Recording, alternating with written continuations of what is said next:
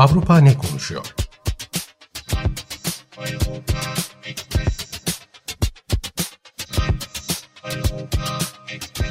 Avrupa medyasından yorumlar.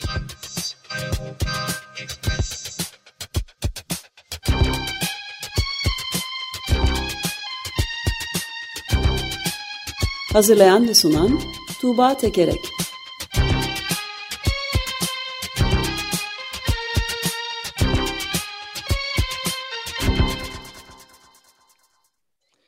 Merhabalar Tuğba, günaydın.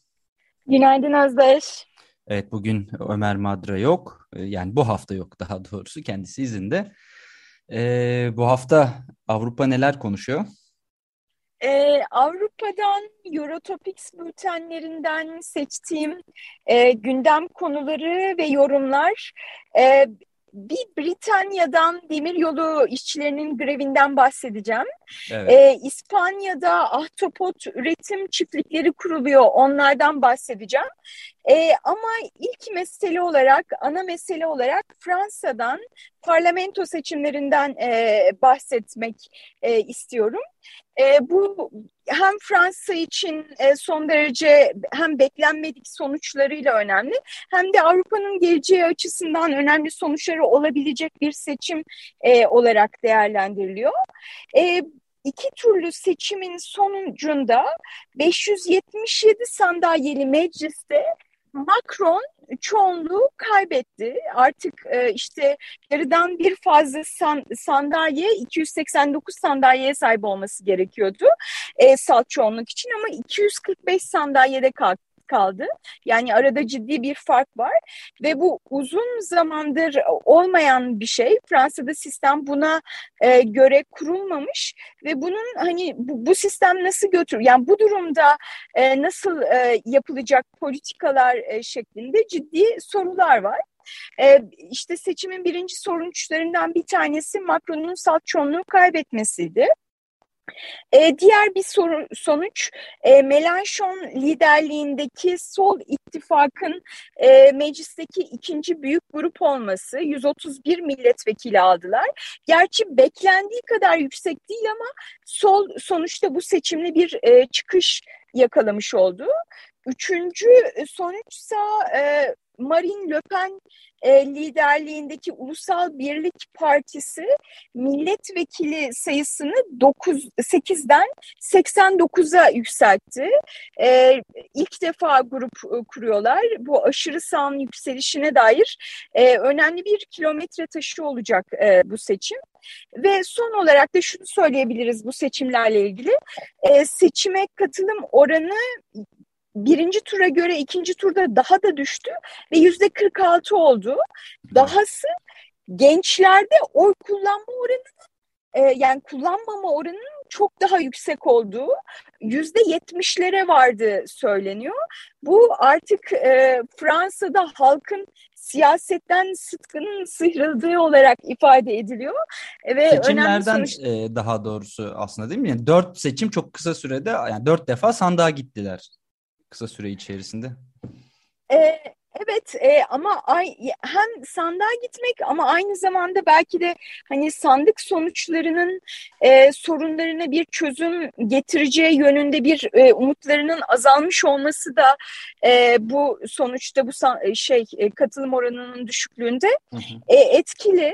Macron'un e, iktidara gelirken vaat ettiği şeylerden bir tanesi aslında hani siyaseti yeniden canlandırmak, demokrasiyi yeniden e, canlandırmaktı. Şimdi gelinen noktada e, bu vaatlerinin pek de gerçekleşmemiş olduğu görülüyor. E, Yunanist, e, Siriza'dan, e, Yunanistan'daki Siriza Partisi'nin Avrupa Parlamentosu milletvekili Yunan medyasında bir e, yazı yazın, yayınlamış e, Fransa'daki seçimleri analiz eden. Şöyle diyor, Macron 5 yıl önce demokrasiyi canlandırmıştı cezalandırma vaadiyle seçilmişti. Ancak tamamen başarısız oldu. Nisan ayında Le Pen karşısında ikinci kez kötünün iyisi olarak seçildi diyor. Yani işte iki ay önce Cumhurbaşkanlığı seçimlerini kazanmıştı ama yani karşısında Le Pen vardı ve Le Pen'e karşı e, kazandı ve kötünün iyisi olarak görülüyor. Hani Macron'un halk nezdindeki e, desteği oldukça düşük e, deniyor ve Macron'un işte kutuplaşmış e, topluma e, bir çözüm e, bulamadığı ayrıca ekonomik sorunların, artan enflasyonun e, Macron'un aldığı oy oranındaki düşüşte etkili olduğu e, söylenenler e, arasında Almanya'dan Berliner Morgan Post gazetesinden bir yorum aktarayım. E, Macron Fransa'daki derin kutuplaşmaların üstesinden gelmeyi başaramadı. Aşırı sağcılar ve aşırı solcular topluma kök salmış durumdalar ve rağbet görüyorlar. Sokaklarda sarı yelekliler protesto düzenlemiyor belki ancak insanların öfkesi dinmiş değil, sorunların hiçbiri çözülmedi. Satın alma gücü, enerji güvenliği meselesi, emekli maaşları önemli meselelerdi ve Macron bu konularda hiçbir çözüm bulam bulamadı. Sicili ise sicili hayal kırıklığı diyor.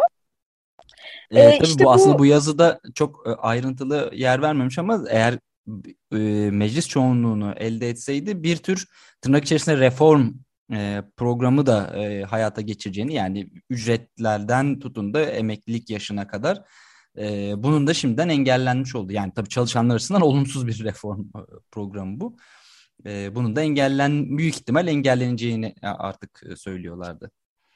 Evet yani hani Fransa Macron'u Cumhurbaşkanı olarak seçti ama e, uygulayacağı politikalarda ona ciddi bir fren koymuş oldu. E, Macron toplumun diğer kesimleriyle pek e, müzakere eden işte sendikalarla ya da diğer siyasi partilerle müzakere eden bir siyasetçi değildi. E, şimdi önümüzdeki dönem Macron için hani bilinmeyen ve hiç nasıl siyaset yapacağını bilemediği bir e, tablo çıkarttı ortaya.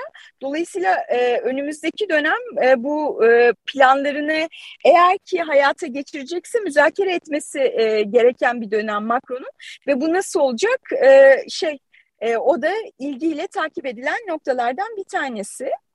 E, bir başkası işte solun yükselişi e, solun yükselişinde artan enflasyon oranlarının e, etkili olduğu söyleniyor. E, bununla alakalı bir mesele daha var. Polonya'dan Tygodnik Powszechny gazetesinden e, bir yorum e, aktarayım. E, diyor ki e, Melanchon e, Cumhurbaşkanlığı seçimlerinden sonra ciddi bölünmüşlük içindeki solu birleştirmeyi başardı. E, sera gazı emisyonlarına karşı mücadele meselesinin nihayet seçim kampanyasına gündem edilmesi solun başarısıdır. Ayrıca bu arada seçimlerin yapıldığı hafta sonunda Fransa'da ve komşu ülkelerde aşırı sıcaklıklar konunun güncelliğini ortaya serdi. E, Fransa'nın güneyinde sıcaklıklar 40 dereceye aştı.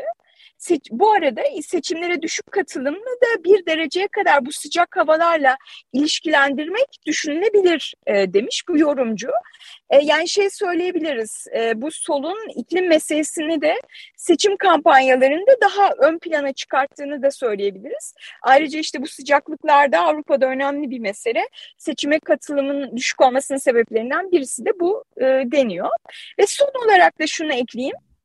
E, şimdi bu bir yandan seçimlerin Fransa'nın iç siyasetinde getirdiği sonuçlar var. Bir yandan da Avrupa'nın genelinde e, işte Merkel siyasetten çekilmişken, Almanya'da güçlü bir liderlik yokken, e, Fransa'nın Avrupa'ya Avrupa Birliği'ne liderlik etmesi beklenirken e, Macron'un bu zayıflamasının Avrupa Birliği için de bir sorun teşkil edebileceği ya da yani tercih edilmeyen bir durum e, olduğu söyleniyor. E, örneğin e, İspanya'dan El Mundo gazetesi diyor ki Paris'ten her zamankinden daha fazla sarsılmış bir AB'ye liderlik etmesi beklenirken dünkü sonuçlar işleri zorlaştıracak diyor.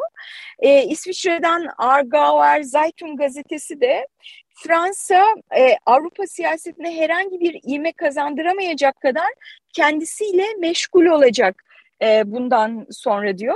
Fransa seçimlerinin sonuçlarını aşağı yukarı böyle özetleyebiliriz. Evet geçtiğimiz günlerde Common Dreams'te de bir yorum vardı. Macron'un Fransa'nın neoliberal merkez partisi olduğu ve bunun artık ağır bir darbe aldığı yazıyordu. E, sen de bahsettin Almanya'da da e, merkez sağın Merkel'den sonra zaten gerilediğini görüyoruz. Dolayısıyla e, Avrupa'daki merkez sağ açısından yani Almanya ve Fransa en büyük zaten e, ülkeler diyebiliriz Avrupa Birliği'ndeki. Buradaki merkez sağında e, ciddi bir şekilde gerilemekte olduğunu e, söyleyebiliriz herhalde açıkça.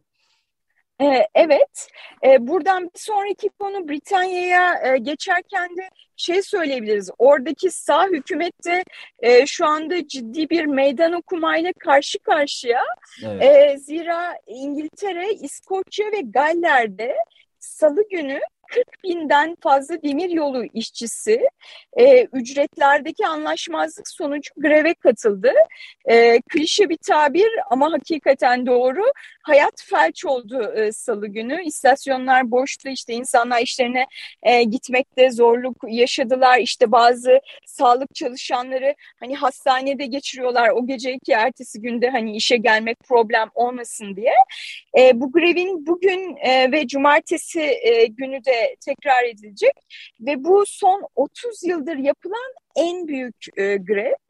E, sendika demiryolu işçilerinin sendikası e, enflasyon yüzde ona giderken şu an yüzde dokuz seviyesinde yüzde yedi e, artış istiyor. Onlara önerilen artış oranı ise yüzde üç ve bunu kabul etmiyorlar. E, bir yandan hani e, şey işçilerin talepleri böyle. E, Önce e, Britanya'dan e, sağ eğilimli bir gazeteden The Times gazetesinden bir yorum aktarayım bu olan bitene dair. The Times gazetesindeki yorumcu diyor ki ücretlerdeki artış enflasyonist bir ücret fiyat sarmalı riskini körükler. Ayrıca ka kamu maliyesinde de gedik açar.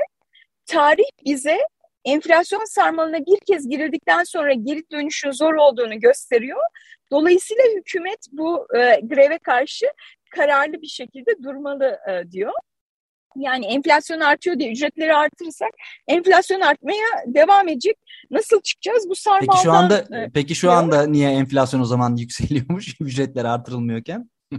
Ee, evet ama tamam peki bir kere arttı ama bunu böyle hep bir sarmala sokalım ve arttırmaya hep mi devam edelim? Tamam Değil bir mi? kere enflasyon artmış ve işçilerin de satın alma düş, gücü düşmüş. Hani onlar da buna katlansın, katlansın. E, vatan için e, diyor The Times gazetesindeki yorumcu. Dün e, böyle bir röportajı Amerika Birleşik Devletleri'nde de aynı tartışma var.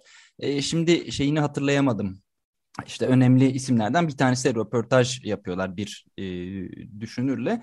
E, bu yani siz ücretlerin artırılmasını savunuyorsunuz. Bu enflasyon döngüsünü artırmıyor mu diyorlardı. O da e, CEO'ların ve yöneticilerin ücretlerinden bahsetmiş. Yani bir yandan dar gelirli bir e, kesim var milyonlarca kişi. Bir yandan onların neredeyse 100 katı maaş alanlar var. Onların ise zam yapılmaya devam ettiğini, yüksek zamlar yapılmaya devam ettiğini söylüyordu. Evet. E, Guardian gazetesinde e, bir yorum var. E, diyor ki yorumcu yıllardır süren ücret dondurmaların ardından bütün kamu sektöründe reel ücretlerde büyük bir düşüş yaşanırken sendikalar başka ne yapabilirdir? Ne yapabilirdi ki? Son 12 yılda üyelerinin maaşlarının enflasyonu yakalamasını beceremedi sendikalar. Hal böyleyken yaşam standartlarına yönelik korkunç saldırılar varken ürkekçe boyun eğmeleri beklenemez. Şimdi hükümet grevleri e, dikkati e, yolunda gitmeyen diğer tüm işlerden e, grevlerin e, dikkati yolunda gitmeyen diğer tüm işlerden uzaklaştırmasını ve hatta grevleri günah keçisi ilan etmeyi umuyor hükümet. E, ancak yaklaşan grev dalgasının sorumlusu Johnson'ın çalkantılı hükümetin kendisi e, demiş yorumcu. E, burada bir grev dalgasından bahsediliyor. Zira e, bu demiryolu e, işçilerinin grevinin e, bir dizi grevinin e, başlangıç noktası e, olabileceği de konuşuluyor. Öğretmenlerden, sağlık çalışanlarından bu tip grev hazırlıkları olduğuna dair haberler var. Bu İngiltere'deki durum, Britanya'daki durum. Üstelik hani Almanya'da ve Fransa'da da enflasyon artarken hani maaş artışları için e, sendikaların hükümetlere baskı yaptığı yönünde e, de haberler var. Yani dolayısıyla e, Avrupa'da en azından e, bazı ülkelerde e, işçilerin e, bu enflasyon baskısına maaşlarını ezdirmemek konusunda ciddi bir hareketlilik içinde olduğunu söylemek mümkün. E, bu arada Johnson hükümeti sadece işçi sınıfına e, yönelik bir saldırganlık içerisinde değil, gerçi yine işçi sınıfı bir parçası olan göçmenlere karşı da korkunç e, politikalar uyguluyordu. En son Ruanda'ya gönderme meselesi var. E, AHİM'in Avrupa İnsan Hakları Mahkemesi'nin bir e, bu gönderilecek göçmenlerden birinin açtığı dava sebebiyle e, durdurduğunu söylemiştik biz de geçen hafta. Buna karşı da Johnson hükümeti ahim kararlarını uygulamamak için insan hakları yasasını da değiştirmek istediği haberi yer almıştı geçtiğimiz günlerde. Bir değişiklik yapacakmış İngiltere'nin insan hakları yasasında. Böylelikle ahim kararlarının gerekli görülmesi halinde uygulanmaması sağlanabilirmiş. Bu da bir diğer gelişme İngiltere'nin.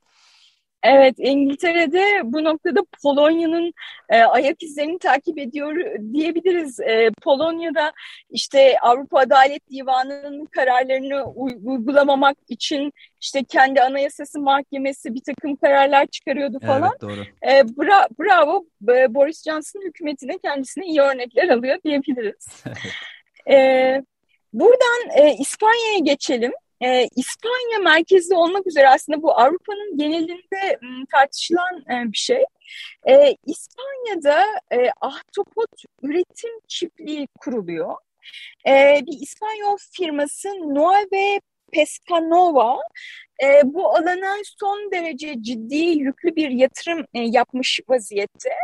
E, ahtapot üretimi doğal olmayan koşullarda e, yapılması zor bir şeymiş. Bu konuda Japonya ve başka bazı ülkeler 10 yıllardır uğraşıyormuş ama bunu başaramıyormuş.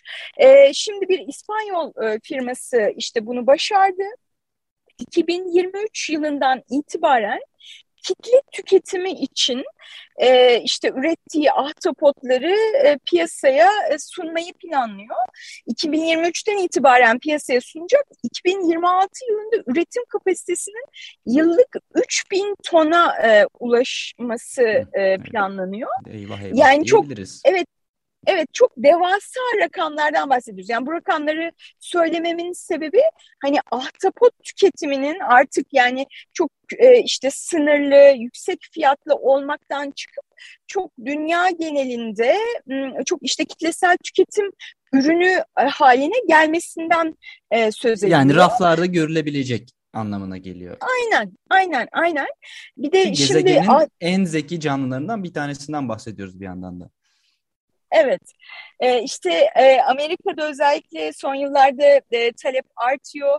İşte protein, yani sen zeki yaratık diyorsun. Ben sana piyasa ve sağlıkçıların açısından nasıl görüldüğünü başka bir tarifi de var ahtapotun. tamam. Protein oranı yüksek, yağ oranı düşük. e, şey e, yüksek kar getirecek şekilde hızlı bir şekilde üretilip e, çoğaltılıp büyütülebilir. E, işte bazıları da bu açıdan e, bakıyorlar. E, ama senin söylediğin gibi London School of Economics'ten e, gayet bilimsel e, bir şey, araştırma. E, yapılan araştırmalar ortaya koyuyor ki e, stres, mutluluk, e, acı gibi duyguları hissedebiliyorlar. Yani zeki oldukları gibi aynı zamanda e, son derece duyarlı e, varlıklar e, olduğu söyleniyor ve işte bir alanda tutuldukları durumda hani stres yaşadıkları, acı yaşadıkları söyleniyor ve işte bu yapay üretim koşullarında hani refahlarının korunmasının mümkün olmadığı söyleniyor. Ve üstelik e, Avrupa Birliği'nde e, örneğin hayvancılık için bir takım düzenlemeler var. İşte bu hayvanlar e, üretilecekse, beslenecekse şu koşullarda bunlar yapılmalı diye. Ama bu omurgasız olanlar için, yumuşakçalar için böyle bir düzenleme yok. Dolayısıyla işte bu şirket e, artık e, kaç tane hayvanı bir tane tankla bir araya getirecek falan filan bunlar hiç e, belli değil. Bu konularda hiçbir e, düzenleme ve gözetim e, söz konusu değil. E, dolayısıyla Avrupa'da hayvan hakları aktivistleri, Doğal Hayatı Koruma Vakfı, Greenpeace, PETA kampanyalar düzenliyorlar. E, İspanya'ya bu şirkete, İspanya hükümetine bu şirkete üretim iznini vermemesini e, istiyorlar. Bu yönde m, çağrılar yapıyorlar. E, bunlar yani bu kadar akıllı ve işte duyarlı bir hayvanı yemek ve üretmek bu koşullarda e, meselenin etik boyutu bir yandan da şey var çevresel e, boyutu var. E, şimdi dünyada tutulan balıkların hani kimi kaynaklara göre üçte bir, kimi kaynaklara göre dörtte biri e, üretilen e, yani kültür çiftliklerinde üretilen balıkları beslemek için kullanıldığı yani dolayısıyla açık denizlerden önemli miktarda küçük balığın e, bu endüstriyel üretim için kullanıldığı, bunun e, bu denizlerdeki dengeyi e, küçük balıklarla beslenen diğer hayvanlar, diğer balıkların e, dengesini bozduğu, genel olarak dengeyi bozduğu belirtiliyor. Dolayısıyla yani böyle bir ahtapot üretim çiftliği için e, doğadan çekilecek e, küçük balıkların da çevresel açıdan bir felakete e, yol açabileceği söyleniyor. Ve neticede kimileri diyor ki yani 21. yüzyılda hele de bu kadar bir sürü vegan alternatif e, oluşuyorken böyle sofistike, karmaşık bir hayvanı kitle, kitlesel tüketim gıdası haline getirmek mantıklı bir şey mi e, diye soruyorlar. Buna karşılık hani tartışmanın e, diğer tarafından da bir örnek e, vermem e, gerekirse hani Yunanistan ahtapotun en çok tutulduğu ve tüketildiği ülkelerden bir tanesi. Yunanistan'dan Efimerida Ton Sintakton gazetesinden bir yorum aktarayım. Şöyle demiş yorumcu, ahtapotların milyonlarca yılın sonunda kazandığı zekaları, onlara neden yemediğimiz hamam böceklerinden ya da sürüsüyle yediğimiz tavuklardan daha fazla hak tanısın ki? Akıllı ahtapotlara yönelik bu seçici duyarlılık türümüzün derin narsizminin bir yansıması. Binlerce yıldır tek varoluş koşulumuz olan doğayı yağmalama eşiğini çoktan aşmışken e, tamamen insana özgü kriterlerle doğayı değerlendirmeye başladık şimdi diyor yorumcu. Yani e, ahtapotlar zeki onu yemeyelim e, demenin hani bize benzetiyoruz. Doğayı böyle gözlemliyoruz ve değerlendiriyoruz. Ve de bu da mantıklı bir yöntem değil e, diyor buradaki yorumcu. Bilmiyorum sen ne diyorsun Özdeş? E, zaten e, vegan hareketi içerisinde de hayvan refahı yani az evvelki konuşmalarda da yer alan hayvan refahı meselesi sıkça eleştirilirdi. E, aslında hayvansal ürünlere ihtiyaç olmadığına e, dair bunu anlatırlarken hayvan refahı değil aslında başka bir tür beslenme hem daha ekolojik hem e, daha sağlıklı e, olduğu yönünde zaten e, iddiaları var. İddialar değil hatta kanıtları da var vegan hareketinin. Ee, evet yani bana şey yani sonuçta acı çeken bir hayvana acı çektiğini bildiğimiz e, bir hayvanı öldürmek gerçekten e, insani e, gelmiyor, doğru gelmiyor. Hani bunu kendimize benzettiğimiz için e, bunu yap, e, yapmak mantıklı değil diyor ama yani hani herhalde kendi kriterlerimizi e, değerlendireceğiz ve acı çek yani e, acı acı çektiğini bildiğimiz bir o halde tüm hayvanları son derece refahtan uzak koşullarda, işte diğer hayvanları da, işte keçileri, sığırları da e, son derece e, her türlü şey hayvan refahından uzak koşullarda besleyelim ve tüketelim. Hiçbir kriterimiz olmasın na geliyor bu yorumcunun söylediği. Bana da bu hiç mantıklı gelmiyor. Hayvan refahını gözetmemiz e, de gerekiyor diye düşünüyorum senin söylediğinin yanı sıra ekolojik e, etkilerinin yanı sıra. E, bu bir yandan zor e, bir tartışma. Şu anda bizi dinleyen veganların ciddi bir kısmından tabii hayvan refahı meselesine sert eleştiriler gelecektir e, haklı olarak.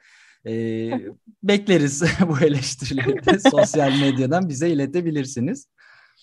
E, evet. Aklıma şey geldi en son e, geçtiğimiz yıl böyle bir belgesel vardı Ahtapot Öğretmenim diye bir e, bu belgeseli çeken kişiyle Ahtapot'un e, onu sürekli olarak takip ettiği Ahtapot'un arasındaki ilginç e, ilişkiydi. Ben, ben de e, çok etkilenmiştim e, açıkçası o belgeselden. Doğanın aslında ne kadar mucizevi e, canlılar yarattığını çok iyi e, gösteriyordu. Bir yandan tabii e, bu... dün özür dilerim e, bu şimdi Kanada'da Montreal'de yapılacak biyoçeşitlilik zirvesinden bahsetmiştik. Aslında yeryüzünün hem toprakların hem denizlerin %30'unun dokunulmaz alan ilan edilmesi e, konusunda hiçbir endüstriyel faaliyete e, yer verilmemesi konusunda bir anlaşma yapılması bekleniyor. Her ne kadar genelde beklentiler e, karşılanmıyor olsa da bu zirvelerden. E, böyle e, girişimler varken dünyadaki zaten balıkçılığın, endüstriyel balıkçılığın azaltılması, endüstriyel hayvancılığın azaltılması gerektiği bir zorunluluk yani iklim değişimi ve e, ekolojik sınırlar açısından tam tersi yönde başka canlıların endüstriyel üretime dahil edilmiyor olması tabii e, muazzam bir çelişki olarak önümüzde duruyor. Evet, e, senin bahsettiğin filmden e, bu haberlerde yani bu tartışmalarda sıkça bahsediliyor. Ahtapot öğretmenim e, mi demiştin? Evet, Ahtapot öğretmenim. E, şöyle çok enteresan bir şey de var. E, bu ahtapotları üreten e, şirket e, bu e, filmin yanlış bir algı doğurduğunu, ahtapotların aslında o kadar da iyi hayvanlar olmadığı, işte kendi türünü yediği, işte saldırgan olduğu falan filan. hani sizin ahtapotla ilgili yanlış bir algınız var diye. Hani e, ahtapotun başka türlü hayvanlar olduğuna yönelik bir takım e, açıklamaları da var. Bu da evet. e, bu İnsan türü hakkında dair... ne diyorlar kendileri mesela? evet o da ilginç bir soru. Onunla ilgili bir şey görmedim ama ilginç bir soru. Böyle Eurotopics bültenlerinden e, bu haftalıkta gelecek hafta görüşmek üzere. Tamam görüşmek üzere. Hoşçakalın.